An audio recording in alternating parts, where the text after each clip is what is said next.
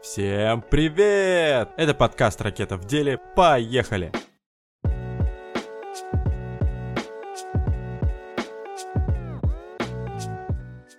Это предпоследний выпуск в подкасте э, в этом сезоне, поэтому я хотел рассказать об очень значимой фигуре в мире дизайна, в мире архитектуры. Человек, который своим собственным стилем э, вдохновил миллионы людей на создание чего-то нового. И в этом я нашел некую схожесть того, чем занимаюсь я. Да, я хочу вдохновлять своими работами. Вы все наверняка знаете этого человека. Не побоюсь сказать, что это легендарный архитектор, и зовут ее Заха Хадид. Ну и давай начнем с ее биографии. Личная жизнь Захи Хадид довольно интересна. Она родилась в Багдаде 31 октября 50 года. Родители у нее были очень прогрессивными. Мать э, была родом из Масула и была художницей, а отец входил в число соучредителей Национально-демократической партии Ирака. Образование Заха получила в монастырской французской школе в Багдаде, потом в Американском институте в Бейруте, это уже математическая направленность. И следующим этапом стала школа архитектурной ассоциации в Лондоне, Великобритании. Курс мастеров у нее вел сам Рэм Колхас и Элия Зингелиса. Там на курсе она знакомится с творчеством Казимира Малевич и русских зодчих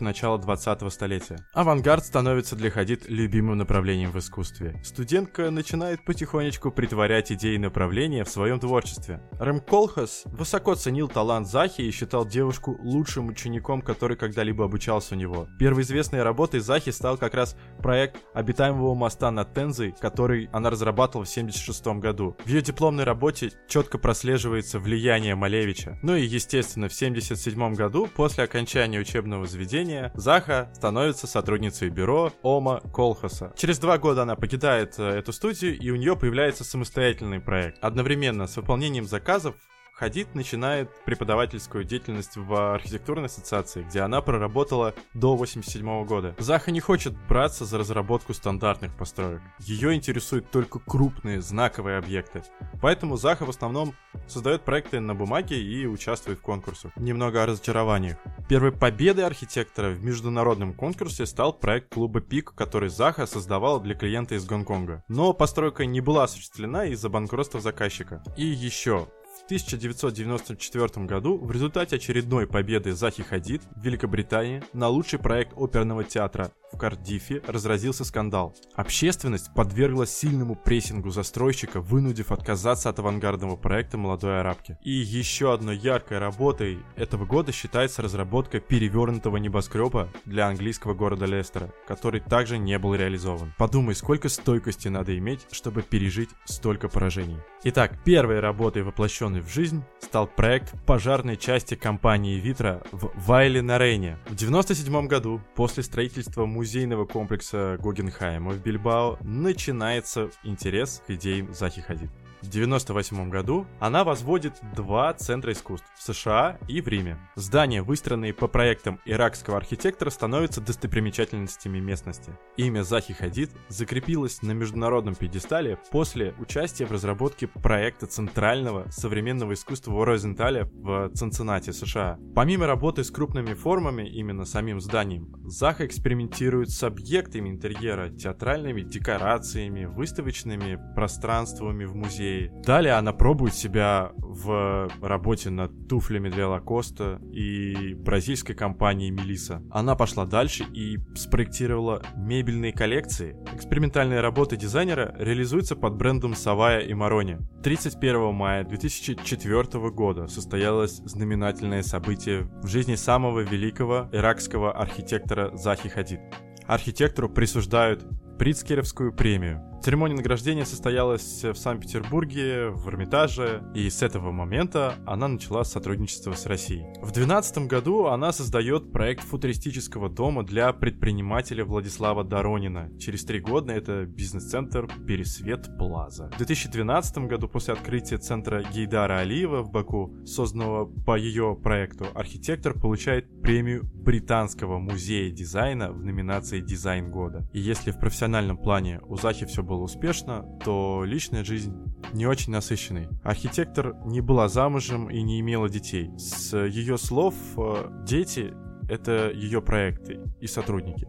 В этом понимании семья женщины была огромна. Хадид жила очень скромно в историческом центре британской столицы. По отзывам ее гостей и журналистов, дом представлял собой свободное пространство, креативные планировки и, естественно, авангардная мебель. А теперь о формах. Ключевая концепция, как мы помним, на которой основаны все проекты, э, проектирование знаковых объектов в стиле авангарда и футуризма. Итак, особенности ее эскизов. У нее нет прямых линий, только плавные, выверенные переходы сложных кривых, воплощенные либо в стекло, либо в бетон по каким-то алгебраическим формулам. Перспектива намеренно искажена.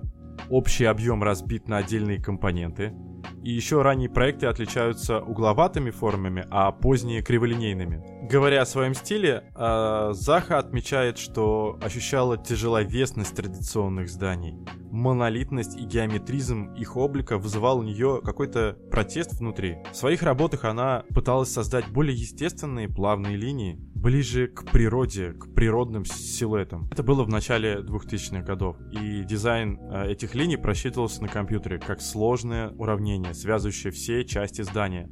За эту часть работы отвечал ее соавтор э, и директор бюро Патрик Шумахер. Его еще называют главным теоретиком параметрической архитектуры. Именно интеграции этих технологий поспособствовала воплощению в жизнь множества проектов, которые не могли быть реализованы до этого и пылились на полках.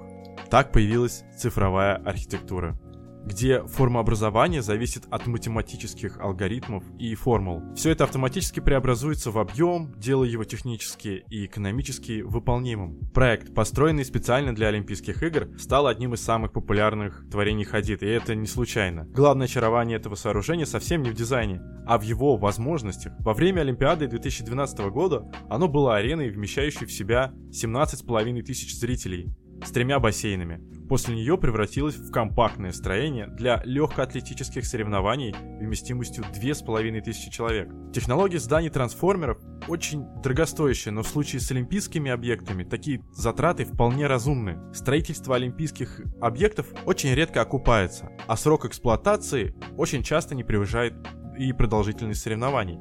Но этот центр стал исключением из правил и будет пользоваться еще много лет. Суть его в том, что когда это бассейн, крыша здания сдвигается, образуя такую лодку. А для того, чтобы это стало беговой ареной, крыша раздвигалась, все это происходило под открытым небом. Немного критики. Последние годы жизни Хадид были переполнены скандалами и спорами о полезности и гуманности ее архитектуры. Ее ругают за пространство в зданиях, которое не используется, или первое построенное здание ей оказалось непригодным для эксплуатации по назначению, поэтому превратилось просто в обычный выставочный павильон. Помимо этого, ее проекты очень дороги в постройке и поддержании. Или вот, Проект торгово-развлекательного комплекса Galaxy Soho в Пекине получил награду Королевского института британских архитекторов, но вызвал сильное возмущение местных жителей, потому что исторический центр из-за постройки был практически разрушен. Точкой кипения для Захи становится гибель рабочего на строительстве стадиона в Катаре. Архитектора обвинили в том, что она ответственна за этот случай и должна понести наказание. На что Хадид и Шумахер заявили, что архитектор должен хорошо выполнять свою работу и не думать о социальной справедливости. Их необычные пространства меняют коммуникации между людьми, и именно здания помогают э, обществу в будущем стать более прогрессивными, более гуманными. И у меня вопрос. Если здание строят строительные компании, почему за это должны отвечать архитекторы? Ведь именно строительные компании отвечают за технику безопасности и соблюдение норм правил. Заха говорила, людям должно быть позволено совершить ошибку. Вы не можете быть совершенными каждый раз, особенно когда вы совсем молоды.